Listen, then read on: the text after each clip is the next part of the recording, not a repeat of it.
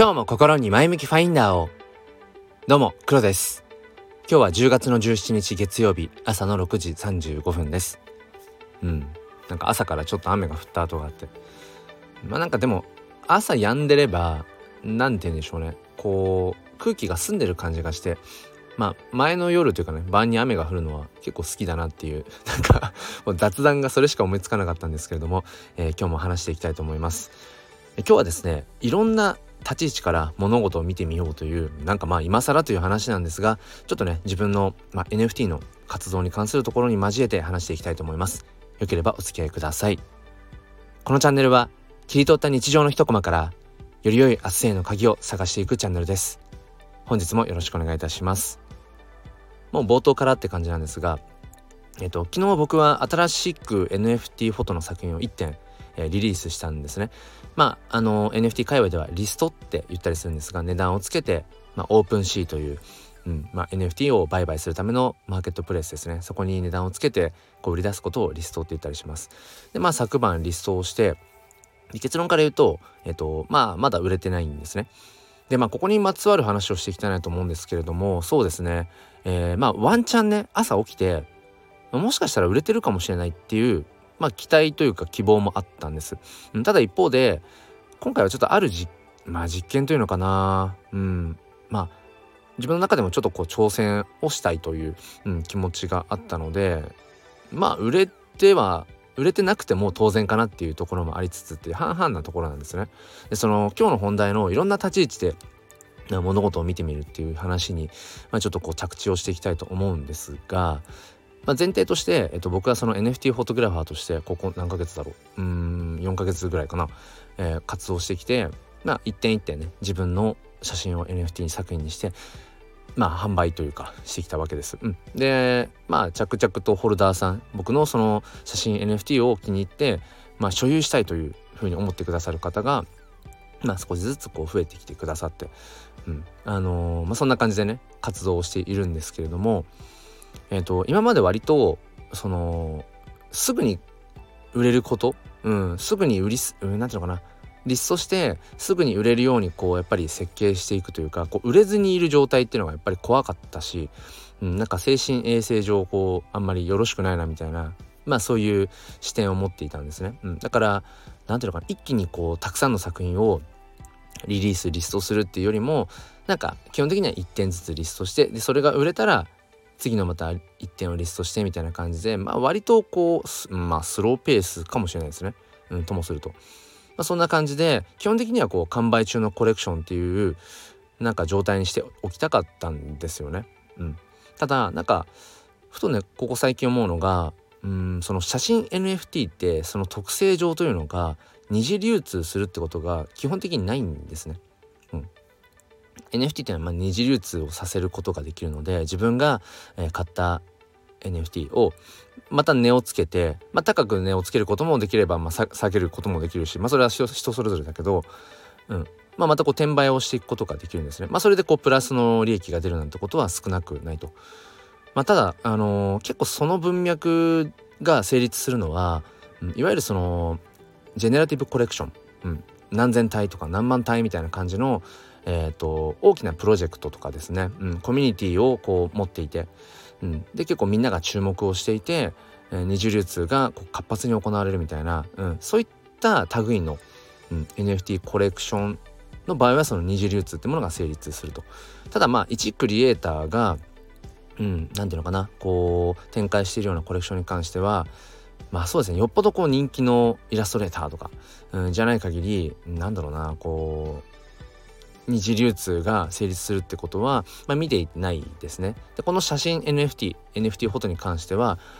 まあそうそうないと、うん、かなりないな基本的にだからやっぱりアートとして、うん、その作品として、えー、ただただ欲しいからって言って買ってくれて所有をしてくれてるのでいわゆるガチ法ですね。その転売をして利益を生もうっていうことを鼻から考えていない NFT にはその投資性投機性ってものもあるんだけれども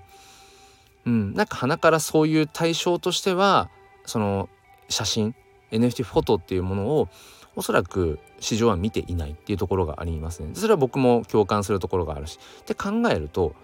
自分のその作品のそのコレクションがね基本的に完売中っていうのはイコールその二次流通も基本的に出ないからで僕の NFT コレクション NFT フォトコレクションも今お一人がえ、ー、とまあ二次流通としてこう値段をつけてくれてるんですけどうん、まあ、結構高い金額でまあ半分冗談わかんないですけど半分応援の意味も込めてっていうのもあるかもしれないけど多分その二次流通は成立しないような金額で設定をして、えー、いらっしゃるので、うん、今僕のその NFT フォトをもしね例えば誰かが買いたいと思った時にうんオファーをするしかないんですよね。で結構オファーってお互いに出す方も、うん、それを承認する方もちょっとひと手間だったりするので結論から言うと僕のその NFT フォトコレクションって、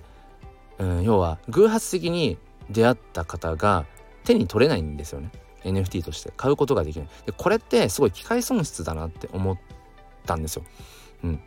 今までにはちょっとなかった視点というかなのでこの度何て言うのかな、えーと、今までは割と細かくアナウンスをしてきたりとか早めにそのリストすることリリースすることを早めにお知らせをしてなんていう結構用意周到にやってきてさっきも話した通り、まあ、なるべくリストしてすぐに売れるように、うん、基本的にそのコレクションが完売状態にあるようにっていうのをまあ設計してたんですけど、まあ、結構ビビりなので。でもなんかそのすぐに売れる状態を作らないまああえてじゃないけどそれはそれで結果的にさっき言った通りうんその新規参入者とか新たにその NFT フォトに興味を持ってくださった僕のコレクションに、えー、たまたま出会ってくださった方がその買える余地を残しておくっていうのかな。なんかそれももしかしたら大事かも。そしてそれをちょっとうん試してみたいなっていうのがあったので、まあ、大きくはアナウンスせずに、えーと、リストを昨晩しました。で今の時点では、まあ、売れていないので、まあ、これはこれで、うん、このまま実験としてね、うん、特に今後こうそんなに大きくは、うん、アナウンスはしていかずに、まあ、ちょっとこう誰かがたまたま見つけた時に買えるような状態。っていう意味で、まあ、取っておこうかななんてことも考えています。でこういうふうな考えに結局至る至ったっていうのはやっぱりずっとそのクリエイター側でやっていたらなかなか多分見えないところとかもあるなって思っていて、うん、僕はその半年もう半年じゃないな 1, 1月末だから2月だとしてもう8ヶ月ぐらいかなんやかんや。うん、なんやかんや8ヶ月ぐらい NFT に触れてますけど、まあ、最初はやっぱりえー、コレクターとしてね NFT をこう保有する所有する楽しさ、うん、あこれが NFT かみたいなね。ところから入っていってでクリエイター側の視点にも立ってみたいと思って、まあ、NFT フォトグラファーとして活動を始めたわけですけれどもうんとまあこの夏ぐらいからはピクセルヒーローズ DAO という、まあ、国内初のジェネラティブ NFT コレクション、うん、ですね。ピクセルヒーローズという、まあ、ところの DAO の、まあ、コアメンバーとしても、まあ、基本的に音声広報担当みたいな感じでやり始めてその自分がクリエイターとして展開していく NFT コレクションじゃなくてもともとある、うん、しかも割とネームバリューのあるね、うん、さっき言ったようなそのジェネラティブとか何千体とかっていううその NFT コレクションを、うん、要するその何て言うのかなプロジェクト、うん、それをいかにもっと盛り上げていくかとかいかにその、うん、面白さ楽しさを広報していくかみたいなやっぱり一クリエイターとしてっていうのとは違う立ち位置ですよね。うん、あとやっぱりそのコミュニティの中で、えー、みんなでこうどう作り上げていくかみたいなだからそこにはこうワンマンプレイではなくてっていう。だから全然その NFT フォトグラファーとしての活動とは立ち位置が全然違うんですよね。だから見えるものも違うと、うん、だからやっぱりこういった、うん、いくつかの視点コレクターの立ち位置、うん、でその一クリエイターの立ち位置。あとはうん、まあ、その DAO としての、うん、コミュニティとしての立ち位置。なんか今自分が持ってるのは大きくこの3つの立ち位置視点ですけれどもなんかこの3つ持ってるだけでも結構やっぱりいろんなこうアプローチが見えてきたりだとかなんだろうなそれぞれが相互作用みたいなことがやっぱ起きてうん、なんかやっぱいろんなその視点に立つ視野を持つっていうのはなんか改めて大事だななんてことを、えー、思いました。最後に余談ですが今話したピクセルヒーローズの方ではね今ネーミングプロジェクトというのを行っていてこれまでに出したピクセルヒーローズ X という2つ目のシリーズの、えー、ジェネラティブの素体になっている16体のヒーロー、名前がないんですね。でそのなその名前を今つけていこうというプロジェクトをやっていて第2弾が昨日、えーと、終わりました。でなんとですね、えーと、僕がなんだえーと、応募した、まあ、一応 DAO, DAO のメンバーでもあるんだけども一応自分もね名前をつけるって興味があるからうん、で昨日出してみてえっ、ー、とヴァンパイアのキャラクターの名前に、えー、と僕が、えー、とその投稿とか応募した名前が最終的に採用されました。えっ、ー、とブラッドレイっていう名前でブラッドは血でレイっていうのはあの光とか光線、うん、っていう意味でそのブラッドレイっていうのをまあ、その夜中にねこうきこう牙が光ってるイメージみたいな感じでブラッドレイっていう名前を出したんですがまあなんとねそれが昨日、うん、投票の結果、可決されて。まあなんかこうまあだからなんだっていう感じなんですけど、うん、やっぱりそのそうですね自分がこう参加しているプロジェクト、うん、のこう盛り上げていくことの一つに、うん、貢献できたしなんか自分自身としても、うん、なんだろうなある種自己実現じゃないけどねえそんなことができて、えー、まあ、そんな感じで毎日、えー、NFT に関するところを楽しんでいますというお話でした、え最後までお付き合いくださりありがとうございます。それでは今日も良い一日を。ではまた。